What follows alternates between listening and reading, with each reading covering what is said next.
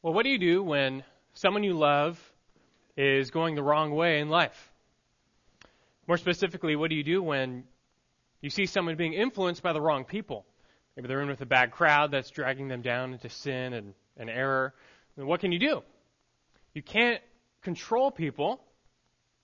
All you can do is try and influence them. Because you love them, you, you reason with them, you, you try and appeal to them that, that they're going down the wrong way, and the crowd they're with is, is taking them down with them. In fact, as part of this appeal, you might even show them what lies at the end of the path they're on. If they just keep going down this road with this crowd, this is where you're, you're going to end up. And kids, for example, looking for acceptance, they often latch on to the first group that gives them such acceptance. So maybe you can think back to your own past. You were a teen kid, you fell in with the wrong crowd, as an adult, you reflect now and you know where such a crowd is headed. You've seen it played out many times yourself, and maybe you learn the hard way where such a crowd takes you. Uh, but if you have a, a loved one going down that same road, you, you know, you feel compelled to appeal to them, to call them back away from that road. I bring this up because, well, I, I once described me. I once was like this. I went to a private school, kindergarten through sixth, and seventh grade transferred over to a public school and I wanted to be accepted. So I fell in with the first crowd, which was just happened to be the, the skater crowd, the skateboarding crowd. So you can try and picture it, little Eric with long hair down to my shoulders and a skateboard. I keep those pictures secret. And this crowd, not surprisingly, turned into the slacker and the drug crowd by high school. Now, it's purely by God's grace that I escaped this crowd. I'm not even sure how. I wasn't a Christian at the time. But I guess God gave me enough sense to realize where that crowd was going, and so I got out before it was too late and switched trajectories. And I really do thank God for His grace, just providential intervening in my life, because looking back now, literally 20 years later, and here we are. And where where is that crowd now? And sadly, I can say I know where many of them are. Several have died from overdoses. Others are still addicts. One guy went to jail and then was paralyzed. Many have no careers, are hopping from job to job, trying to support multiple kids from multiple marriages or multiple relationships. And I don't know about you, but I don't see a, a lot of peace and joy there. It doesn't look like that the path to blessing to me. And more importantly, they're, they're not pleasing God, they're not serving God. We don't thumb our nose because, as the saying goes there, but the grace of God go I. It could have been me. But at least we know this is what the world offers. This is where the way of the world goes. It offers passing momentary pleasure for lasting hardship. And so again, what do you do when someone you love is, is going the wrong way in life? You see them starting down that trajectory. Well, hopefully you appeal to them in love that this, this is where that road leads. And really, it's along these lines that Scripture itself is filled with tons of such appeals to us all of us, even after coming to Christ, we're still prone to wander. Our old selves desire a measure of acceptance from the world, and this can lead some to, to compromise their standards, go astray. They get pulled into a crowd that drags them back down the wrong way. But this is a problem because that, that path only leads back to ruin, hardship, sin, and death. There's no blessing there. It's just a mirage. And so God, like, like a loving father, through the writers of Scripture, he, he's always appealing to us, to his children, crying out to us through the counsel of his word, to, as if to say, you know, don't, don't, don't go there, don't go astray, don't go down that road. That there's nothing there but, but destruction, but judgment, but ruin. The way of Christ, it, it, really is the only way. It's, it's a narrow way, but just find it, stay on it. And also beware whom you associate with, who influences you. Like 1 Corinthians 15:33 says, bad company corrupts good morals. And God appeals to us, don't let the world counsel you, influence you, but let your counsel be, be Christ and the Word. And one notable appeal uh, in this regard is found in, in Psalm 1, just the first Psalm. Verse 1 says, How blessed is the man who does not walk in the counsel of the wicked, nor stand in the path of sinners, nor sit in the seat of scoffers this is a poetic way of just describing hanging out with the wrong crowd. A blessing isn't found there. Don't stand, uh, don't walk with them, don't stand with them, don't sit with them, don't associate with them. And don't be influenced by them. Don't take your counsel from them. That they're going the wrong way. Instead, where should you get your counsel from? Well, from the Word. And so verse 2 in Psalm 1 says, But his delight, meaning the blessed man, is in the law of the Lord. And in his law he meditates day and night. He will be like a tree firmly planted by streams of water, which yields its fruit in its season, and its leaf does not wither. And in whatever he does, he prospers. Now that sounds a lot better. That sounds like a much better path to take. And all throughout Scripture, you see this the same tale, a tale of two ways: the way of the world and the way of the Lord. Just woven all throughout Scripture, these two ways, and they, they don't really change much. But they are going in opposite directions. One leads to peace and joy, the other to sin and hardship. One leads to blessing and, and salvation, the other to suffering and damnation. So, which way should you go? I mean, it should sound like a no brainer, but sin is deceitful, the world is alluring, and therefore God often appeals to us in Scripture to, to go the right way, run the right way, and press on in the right direction. We're going to find another such appeal in our passage for this morning, found in Philippians chapter 3. So grab your Bibles, open them there as we get to the end of this chapter, Philippians chapter 3.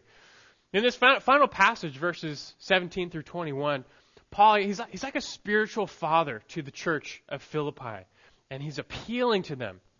He's concerned that a dangerous crowd is, is going to roll through the church and potentially drawing some away.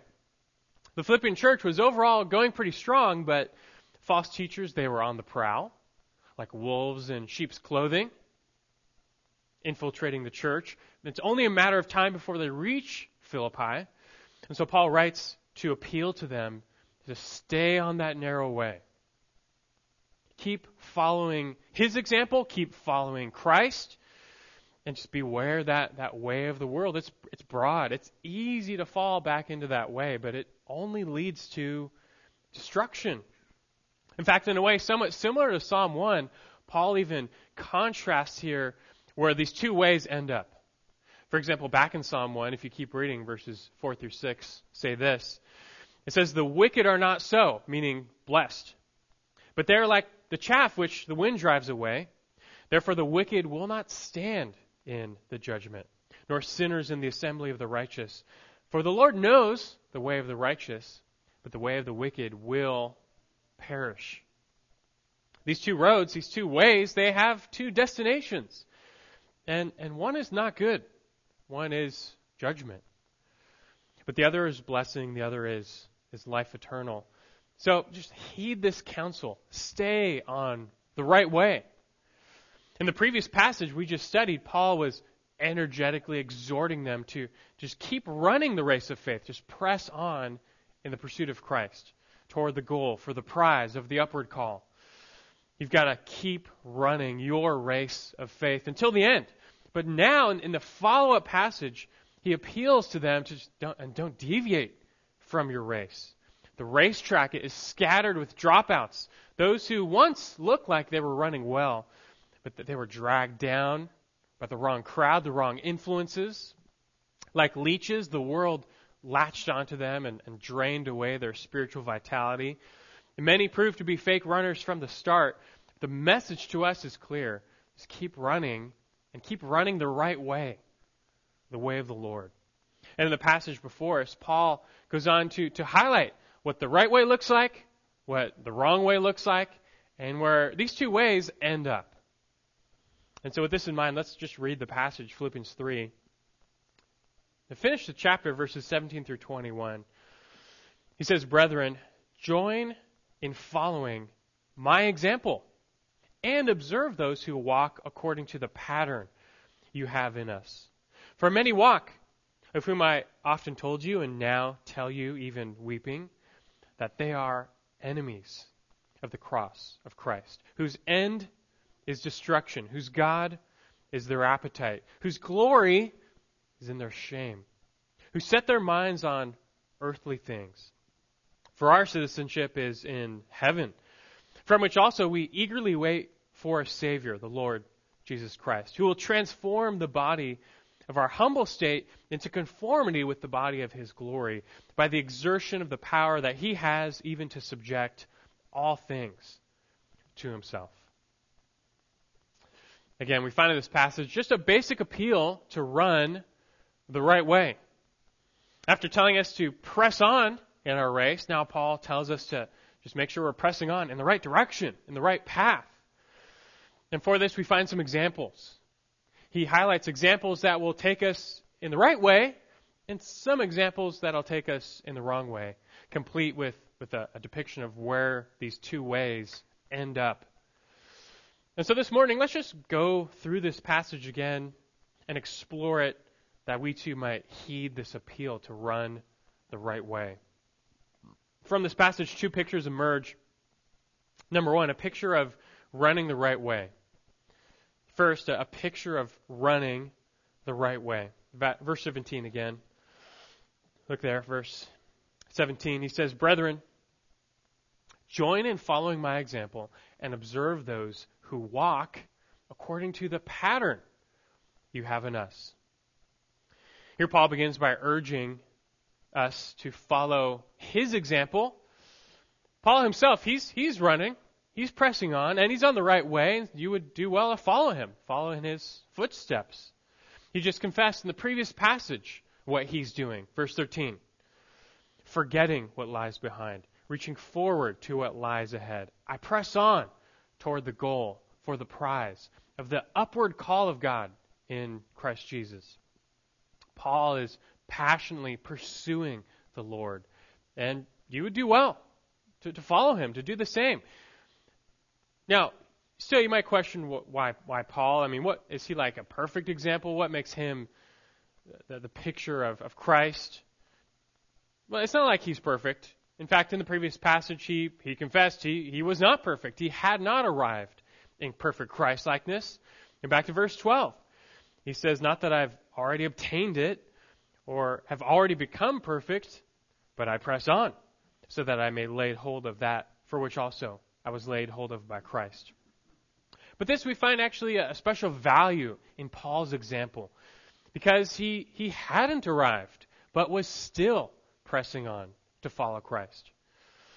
Christ, of course, he, he's the ultimate example. He's the standard. He is the one we're aiming for. Christlikeness is the goal. But you know, there's a few things we can't learn from Christ's example. We can't learn how to wrestle with the sinful flesh from his example. We can't learn how to repent of sin or respond to sin in our life, at least not from his example. That that's where we just we can't get much from him from how he walked. He was without sin. But in this race of faith, there's a cloud of witnesses, those who've gone before us. And their examples help show us the way to Christ. And God, in His perfect wisdom, knows that sometimes we benefit from examples that are a little closer to our level. For example, let's say you decide to pick up piano. You're going to try and teach yourself piano. I did this once with your little face. And you just go online and watch a bunch of videos and just mimic them. And you can do that. You can, you can watch some virtuosos play piano and you can learn a little from them. But at the same time, they're playing at such a higher level, such a faster speed, perfect technique. You're going to have trouble just, just keeping up. You might find it also useful to, to learn from the example of maybe someone who aspires to be that virtuoso, but they're a little closer to your level. And look, Jesus, He's the goal. We know that. We're following Him, seeking to be conformed to His image. But sometimes it can feel like He's far away we fall short. We keep stumbling in our race. How are we ever going to get there? Just the goal is so far. But as you look forward to Christ, your eyes fixed on Him, the author and perfecter of your faith, as you're focused on Him, you should see in your peripheral vision some other people running the race with you, even ahead of you. Those who are on that same narrow path, they're going toward the same goal. They've been running longer, though. They're a bit stronger, they're a bit fitter. And from them, your eye can be focused on Christ, yet following them as well to, to, to lead you in the right way. Learning from them how you press on in the right way, how to even get up when you stumble. And this is the real value of such examples. They, they encourage us because they are fellow sinners transformed by grace, seeking to follow Christ all life long. They're like pace setters, and as you keep pace with them, you can be assured you too will run well. And so back to Paul specifically, his example has been etched in Scripture, left behind for all the church to see, to learn from, to follow. He wasn't perfect, but he was faithful. And from him, you can learn how to run well. In fact, we've been pointing this out. This is a major theme in Philippians. So much of Philippians has to do with just Paul's personal example. It's a very autobiographical letter. And if I could just pick on one aspect of his example that, that we've already seen, to be reminded of, though, how about his joy? This joy in the Lord. You remember Paul's circumstances at the time of, of writing Philippians. He had been falsely accused, imprisoned in Rome while awaiting trial, where he, he could die. And to make matters worse, other Christians were taking advantage of his imprisonment. They were maligning Paul, and they were preaching Christ for personal gain at the expense of Paul's reputation. So, how did he respond? He, he was suffering. He didn't grow weary. He didn't retaliate. He didn't become depressed. But he rejoiced. He found joy in the Lord. His confidence was in Christ. His hope was in the gospel. And the gospel was still advancing despite his suffering, and he found reason to rejoice. And truly, I think, second only to Christ, you can learn from the Apostle Paul what this true joy in the Lord looks like. And that itself, by the way, this joy in the Lord, also happens to be a, another key theme in Philippians, if you remember. That Paul models for us that even if you lose your health, your wealth, your life, you can still have reason to rejoice. For if you've gained Christ, you've really you've gained everything. You've gained life and life eternal. In fact, Paul shows us how gaining Christ it's worth losing everything and counting all as loss that you might gain him. For if, if you have him, you, you have the treasure. You have the pearl of great price. You have life eternal. And so we learn from Paul's example where he says, For to me to live is Christ, to die is gain, famously. Philippians 1.21. You can learn what that means from no one better than the Apostle Paul. Now, that being said, Paul's not the only example for us to, to follow along. He's not the only pace setter in this race of, of faith. There are others. And so in verse 17, keep, keep reading, he says, Join in following my example and observe those who walk according to the pattern you have in us. Observe here pictures taking note of, marking out, locking your sights on someone. You should also find those who they're walking according to the pattern of Christlikeness and, and follow them too. Latch onto them like, like a shadow. Just, just stick with them. Walk how they walk, serve how they serve, worship as they worship, grow as they, as they grow, just live as they live. Now, I think it's not until you have kids that you realize the raw power of example parents, you know, your, your young kids, they go through, some are laughing now, you go through the, they, they go through the stage of, of parenting where they just repeat everything they see and hear. For, sometimes for the better, usually for the worse. We're potty training Noah right now, and one of the, the best helps is Olivia, the good example of his older sister, kind of show him how it's done at someone his size. That's a good example. Sometimes not so much. We went to the beach a while ago, and, and Angel just naturally put sunscreen on Noah's face, just get him a good lather going on, and obviously he's very fair skinned, protect him from the sun. Well, a few days later, he had found a tube of diaper rash cream lying around, which kind of looks like sunscreen. So he just walks into the room, and his face is just completely covered with diaper rash cream, like every square inch of face. I don't know how he did it. But this is the power of examples. He just saw it done, did it, Look, in a way, though, we, we should be like this. carefully observing others and mimicking their life, just doing what they do. Of course, the kicker is finding the right examples, you know, having, having the right models for you to follow. And that's what Paul's getting at here. Not just him, anyone who's walking the way of Christ, following in the mold of Christ, the pattern of Christlikeness, you should follow. You would do well to follow them. We already highlighted the examples of Timothy and Epaphroditus from chapter 2, if you remember that. But really, we could say that to the degree that any person follows Christ, you can follow them. And that's what Paul said himself in 1 Corinthians 11, chapter 1. He said, Be imitators of me, just as I also am of Christ. It's like as he follows Christ, you can follow him. And so it goes for, for anyone. And so at this point, I, I want to ask you two questions. First, are you following the right examples? All of us, whether you realize it or not, we are being influenced by others. It's just how we are as creatures. We are easily influenced by others. The question is for, for good or for bad. And so, are you intentionally setting your sights on godly influences, that, that you are purposely trying to follow them, follow after them? First, are you, are you searching and studying the scriptures that you might behold the examples left behind in Scripture? And then, secondly, are you seeking out living examples, people who are still alive today, who can show you here's how to follow Christ? Who do you have in your life that is ahead of you in the race that you can look up to? Are you engaged in any sort of a discipleship relationship with a man or woman of God we can just ask them all, all the practical questions like, you know, how, how, do you how do you do this Christian life? How do you how do you study your Bible? How do you keep your cool when someone offends you and wrongs you? And and more. Don't wait. But you should be seeking out such examples and discipleship relationships in your life. And on the flip side, a second question, are you being an example for others to follow? Can others follow you? Because part of this chain of discipleship is is that as you grow, as you mature in your Christ likeness, that you in turn become the pattern for the next generation of believers. You become the one whom they can follow and, and ask those questions and learn from. So let me just ask you are you exemplary?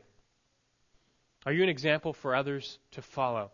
Could you say to someone new in the faith, like, hey, just follow me as I follow Christ? Just imitate me as I imitate Christ. Can you say that? Would you be comfortable saying that? Or does that make you maybe squirm in your seat a little bit? Or how about this? What if everyone in the church actually did follow your example? What if everyone in the church was just like you, meaning they read their Bible as much as you, they prayed as much as you. They evangelized as much as you. They attended church as much as you. They gave as much as you. They served as much as you. They loved others as much as you. They sinned as much as you.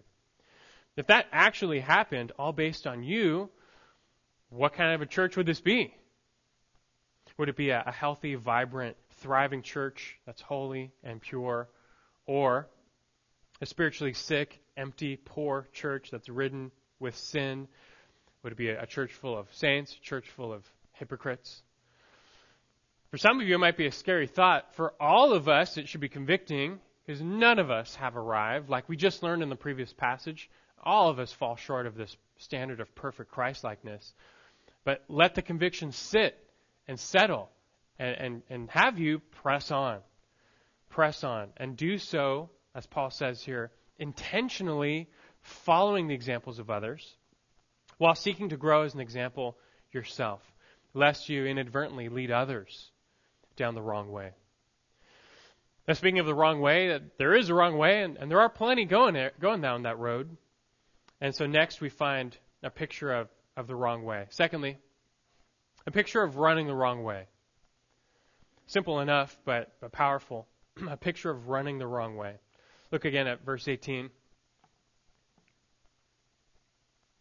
He says, For many walk, of whom I often told you, and now tell you even weeping, that they're enemies of the cross of Christ, whose end is destruction, whose God is their appetite, whose glory is their shame, who set their minds on earthly things.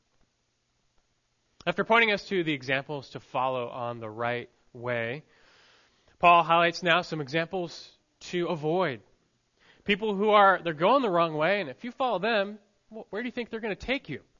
And the problem is that this way ha- has a destination that that's not good. It leads to destruction. And so beware. Now, hearing this up front, you probably think that Paul is going to parade out some really evil unbelievers and use them as, as these negative examples to avoid. That's not what he does. What makes this passage so shocking is that Paul highlights as bad examples Christians, or at least so called Christians.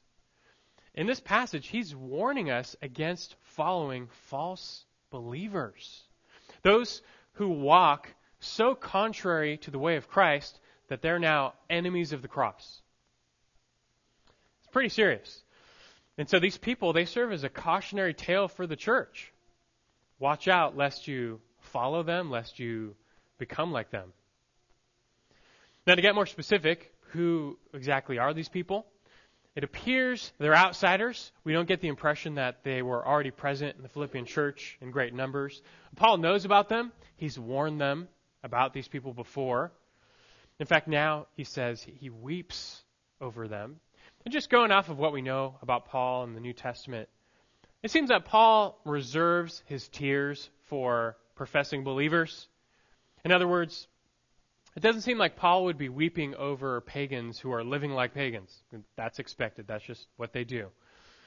Rather, this seems to be a group of people who claimed Christ. They once made a profession of faith, but now they're, they're walking in darkness. This most certainly would cause Paul serious spiritual grief to see people he thought were sheep, and now they've turned away, they've fallen away. So, putting it all together, it appears that Paul is warning the church against a group of, of seemingly itinerant false teachers and false believers. Philippi was on a main highway, east to west. Lots of people tra- passed through. Corinth had already succumbed to its share of these false teachers with their bad teaching. And, and Paul probably is realizing that it's not going to be long before they wind up in, in Philippi, which wasn't too far away. So he warns the church against their way, though, because these people, they're, they're certainly going the wrong way. Whoever they are, that much is, is crystal clear. They're, they're going the wrong way. And judging by how Paul describes these people in verse 19, which we'll see in a second.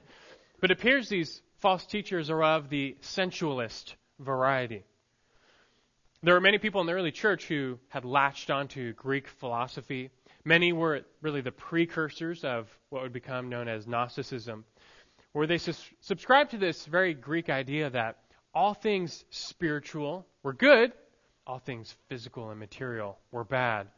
And then they joined us with Christianity. And so the, the real salvation Christ offers is spiritual. He saves your soul. Your body, though, there's no salvation. It, your body is not going to be redeemed. It is passing away. It, your body doesn't matter. And so many took this to mean that you can actually do whatever you want with your body so long as your, your spirit is saved.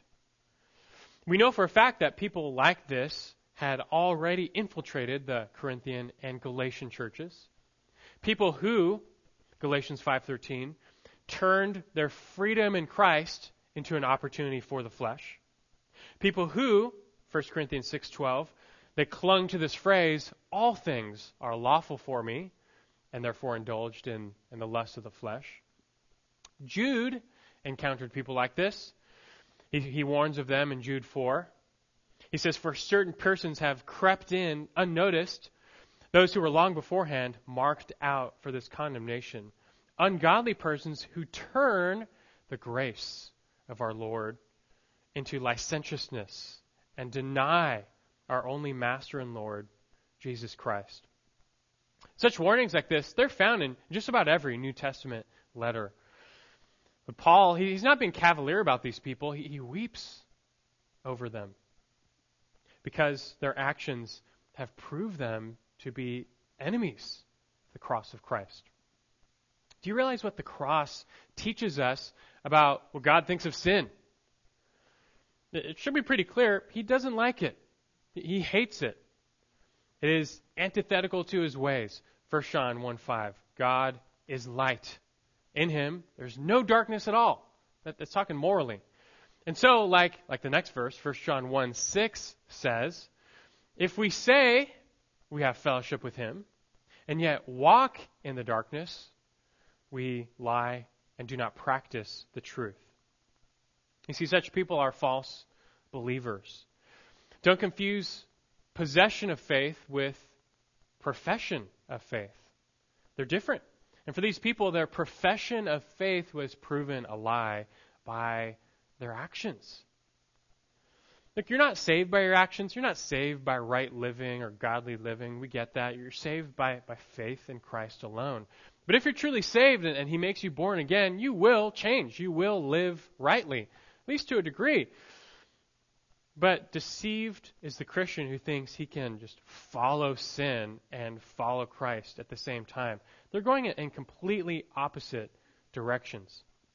Again, we're, we're not perfect. We still fall short, which is why 1 John 1 9 says, if we confess our sins, he's faithful and righteous to forgive us our sins, sins and, and cleanse us from all unrighteousness.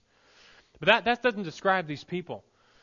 We're talking about those Christians who indulge in the flesh with no repentance, no remorse. And the fact of the matter is that they're just walking in darkness. They haven't been born again. And if you follow them, you're, you're going to share their ruin. So hopefully you can see this is serious stuff. These, these are high stakes. And to make matters worse, Paul says there's, there's not a few like this. Verse 18, he says, For many walk. There, there's many. There's many people then, now, calling themselves Christians. Anyone can do. But they're walking still completely in the darkness. And so you should watch out for them and avoid them. Don't follow them. And to help with that, Paul proceeds to give four marks of these bad examples just to point them out. First, their destiny. Their destiny, verse 19, it says their end is destruction. For false teachers and false believers, sadly, the only thing waiting for them is destruction if they don't turn back. If you deny Christ, he will deny you. And you'll be forced to pay for your own sins in the judgment. You, you don't have a Savior. You can't appeal to Christ. You rejected Him. So you're going to have to pay for yourself and you will be judged. We've heard from Jude. We've heard from John. Let's, let's hear from Peter. 2 Peter chapter 2, verses 1 through 3. He says, But false prophets also arose among the people, just as also there will be false teachers among you who will secretly introduce destructive heresies, even denying the master who bought them, bringing swift destruction upon themselves. Many will follow their sensuality, and because of them, the way of the truth will be maligned. And in their greed, they will exploit you with false words, but their judgment from long ago is not idle, and their destruction is not asleep. Don't be deceived. God is not mocked. It's especially those who lead others astray who will receive the, the strictest judgment and condemnation. So beware. Now, you, hear this. These are some serious warnings in Scripture against people who supposedly are in the church. You might be disturbed, though, thinking, like, wait, I thought salvation just comes by, by believing in Jesus. And these people, that they, they said they believed in Jesus, so why, why are they being condemned? Look, it's true. You are saved by, by faith in Christ. But Jesus himself explained the nature of true saving faith, what it looks like, a faith that saves. In a passage you guys know very well, Matthew 7, 21 through 23. Jesus himself says, Not everyone who says to me, Lord, Lord, will enter the kingdom of heaven, but he who does the will of my Father who is in heaven will enter. The difference between possession and profession of faith is new birth, living it out, evidence that you've been changed. And he says, Many will say to me on that day, Lord, Lord, did we not prophesy in your name? In your name cast out demons. In your name perform many miracles. And I will declare to them, I never knew you. Depart from me, you who practice lawlessness. Just a group of people, yeah, they call him Lord, but they, they live in the darkness. They have a profession of faith, but it's evident they don't possess faith because they're still walking in the darkness. And if Christ really gets a hold of you and saves you, he changes you. You can't help it. It's called new birth.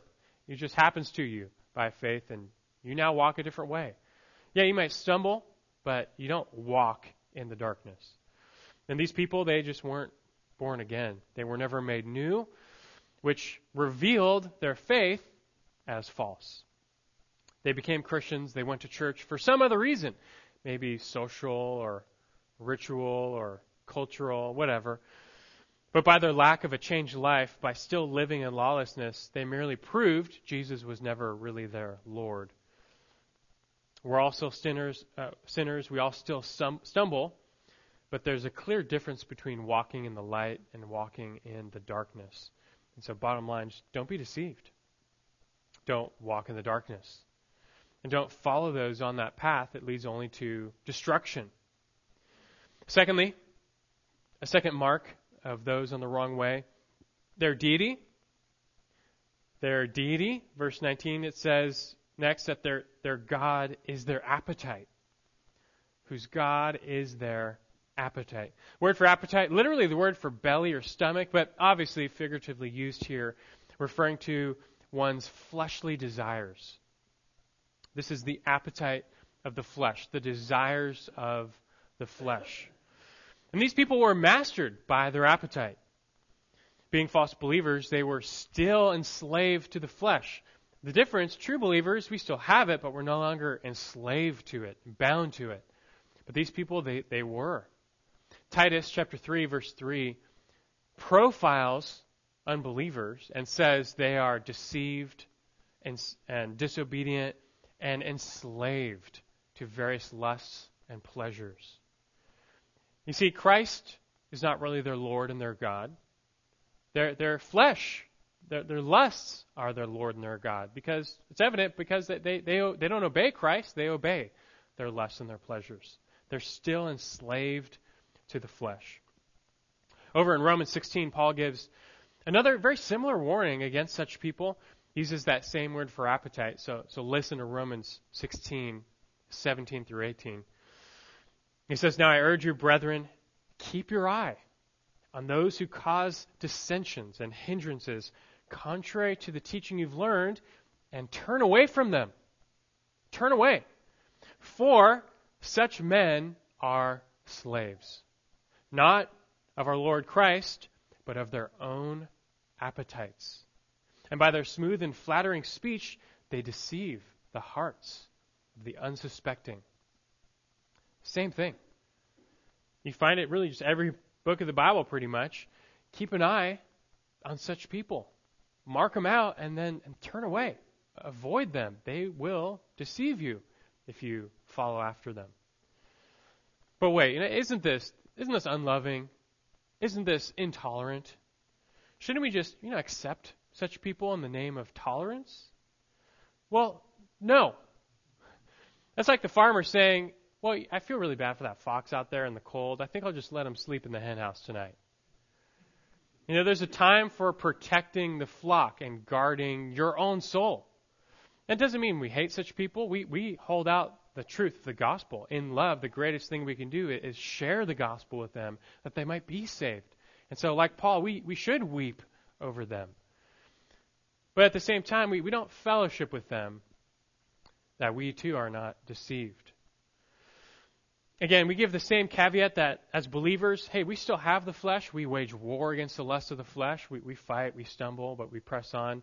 But again, the difference is the true believer who, who fights, who wrestles, and the unbeliever, the false believer, who, who doesn't, who completely gives in. They're still enslaved with no remorse or repentance. They, they love it. And so, which is you? Are you wrestling or are you mastered? And if you're here today and, and you might be convicted that your God is still your appetite, repent before it's too late and turn to Christ. A third mark of the bad example, their delight. Thirdly, their delight. Verse 19 says next that their glory is in their shame. Whose glory is in their shame. This, this, is, a, this is a big one. If you remember earlier from Philippians chapter 3, verse 3, true believers are described as those who, who glory in Christ Jesus. We glory in Christ. And it just means we, we boast in Christ. We take delight in, in Him. You, you take pride in your relationship with Christ, your new identity in Him. But false believers, they are secretly still ashamed of Christ, ashamed of the gospel. They know their lives outside of church don't match up. And so they, they try as hard as possible not to associate with Christ whatsoever at work or school, family, whatever. And in reality, you look at their lives, their, their real joy, what excites them is in their shame. In other words, they take pride in that which should cause them shame. They delight in the evil they, they profess to hate. But meanwhile, they're, they're living in it and loving it. This was actively happening at the Corinthian church at the time, again, to pick on the Corinthian church. 1 Corinthians chapter 5 tells us there's a man in the church who was engaged in this serious sexual morality. It was so bad, even the pagans were shocked. Like, like that went too far. When the pagans think you've gone too far, you've got a problem. But the church, the Corinthian church, which you might know, they prided themselves on their, their advanced wisdom and spiritual insight and spiritual gifts. And so they, they tolerated this man's sexual sin. And in fact, instead of removing him from the church, they boasted in their tolerance and just the freedom we have in Christ. And Paul hears about it. What does he do? He severely rebukes them because a little leaven will leaven the whole lump. The church cannot tolerate sin, for it is opposite the way of the Lord. And sadly, though, this issue is becoming more and more prevalent and problematic in the church today. With the sexual revolution, literally what a generation ago and all history has been considered shameful, namely sexual morality, homosexuality, transgenderism, now it's accepted and celebrated in the church under the false flags of tolerance and love. And so there are churches who are literally taking glory and boasting in their shame. Like literally living this passage out 2,000 years later. And to this, all we can say is Isaiah 5:20, "Woe to those who call evil good and good evil, who substitute darkness for light and light for darkness." And at the very least, we, we still hold out the gospel in love, but don't go their way. And finally, number four, a fourth mark of the wrong example their disposition. Their disposition, seen at the end of verse 19, as they set their mind on earthly things. They set their minds on earthly things. One of the clearest marks of a true believer is their heavenly mindedness. And we come to know as you follow Christ and you're in the light, yet the world is dark, it just becomes very evident. This world is not our home. It's not our hope. We long for Christ and where He is on high. And so we set our minds on the things above. But there are some they have no real concern for. For heaven, they're, they're comfortable in this world because they're living in the darkness. They don't feel the, the conflict there. They're still consumed by the world. They, they love the world, and so they set their minds on the things of the world If we can go back to 1 John 2 again, verses 15 through 17, he says, Do not love the world, nor the things in the world. If anyone loves the world, the love of the Father is not in him. For all that is in the world, the lust of the flesh and the lust of the eyes and the boastful pride of life, they're not from the Father, but they're from the world. The world is passing away, and also its lusts. But the one who does the will of God lives forever. It's like the same thing. All these passages, they're all the same. Two ways.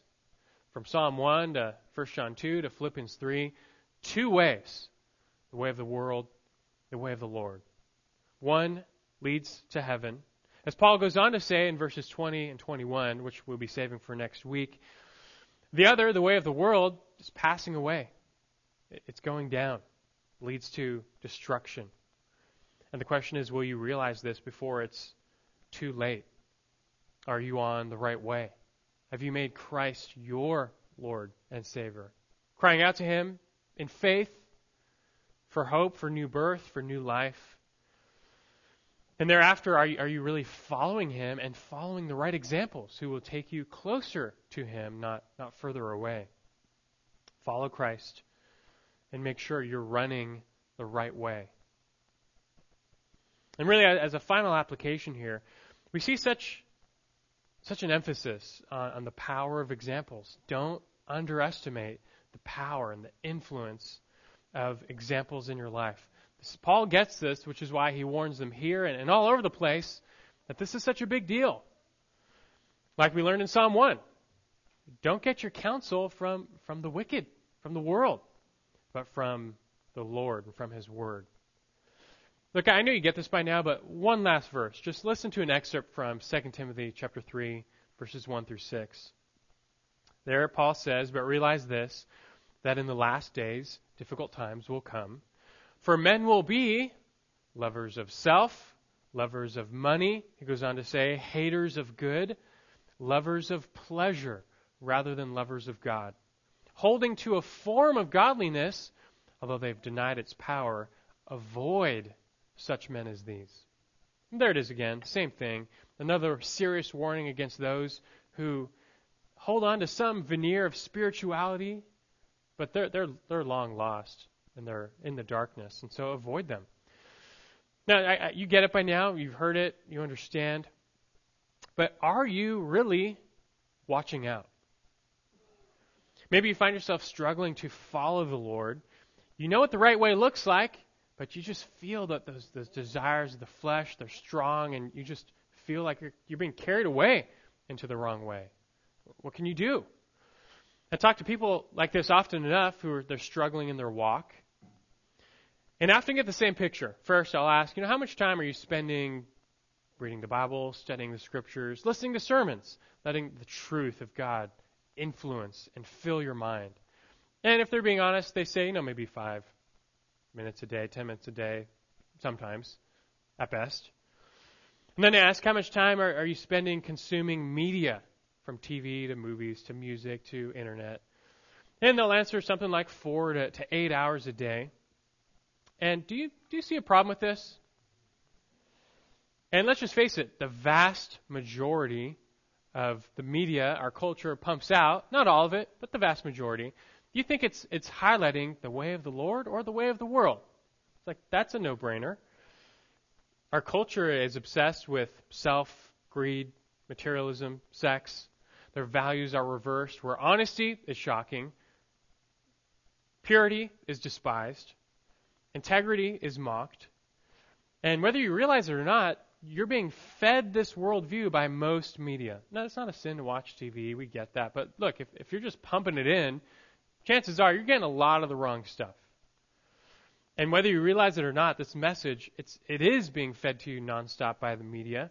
And so you have a person who, throughout a week, they're filling their mind with maybe 20 hours of the way of the world, with maybe, what, 30 minutes of the way of the Lord. And what do you expect? What do you expect is going to happen? Who is winning this war of influence in your mind? And then they wonder, you know, hey, why, why is my spiritual life suffering? Why do I feel distant from God? Why am I struggling with sin so much? Why, why is my fire getting colder? Well, no duh. Wake up. You're walking in the counsel of the wicked without even knowing it, which is how it is today. And so we actually find here, really, in a way, a very pertinent application for Christians in an age where the world's influence, it's literally everywhere now. It's like it's in your pocket access to all the, the lusts of the flesh and the ways of the world. Just, it's everywhere. And we live in the worst country for it. Literally, the worst country when it comes to the way of the world. It's the new Babylon. And so, from false teachers to celebrity culture, just beware filling your mind with the way of the world. You have to remember this world, it's not our home. So, so don't settle in. Don't get comfortable. Be uncomfortable. And, and then run to Christ. turn your thoughts toward Him. We're running a, a race, a run to Christ. So ru- keep running, run the right way, which is heavenward. We'll learn in the next passage next week about that heavenward focus. But for now, as we've learned putting it together, just, just press on. Run well, run in the right direction, run after the right examples, and keep running until Christ returns. Let's run in the right way, and let's pray.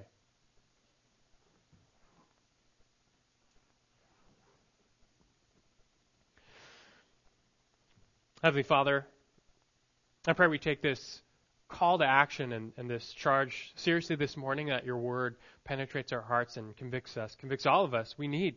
This is what your word does, why it's so powerful, living and active, sharper than a two edged sword, able to pierce as far as the division of soul and spirit. Right to our hearts, lays open our hearts, Lord.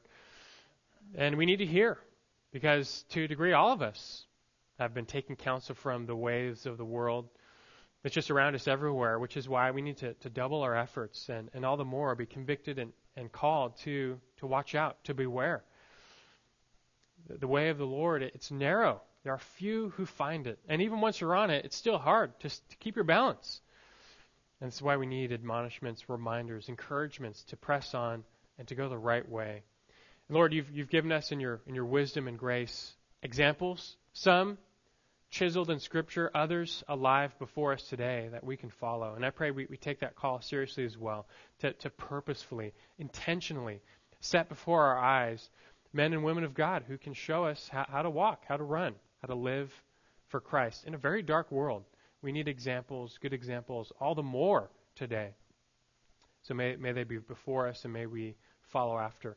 Ultimately, looking to Christ, to be like Him, to be with Him, our, our gaze is heavenward, Lord. We, we long for you and you to return because we confess, and I pray everyone in here can confess.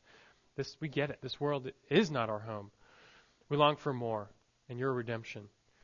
So we pray you come quickly, and until then, by your grace and, and the Spirit to empower us, help us to press on, to run, and to run the right way. In Christ's name we pray. Amen.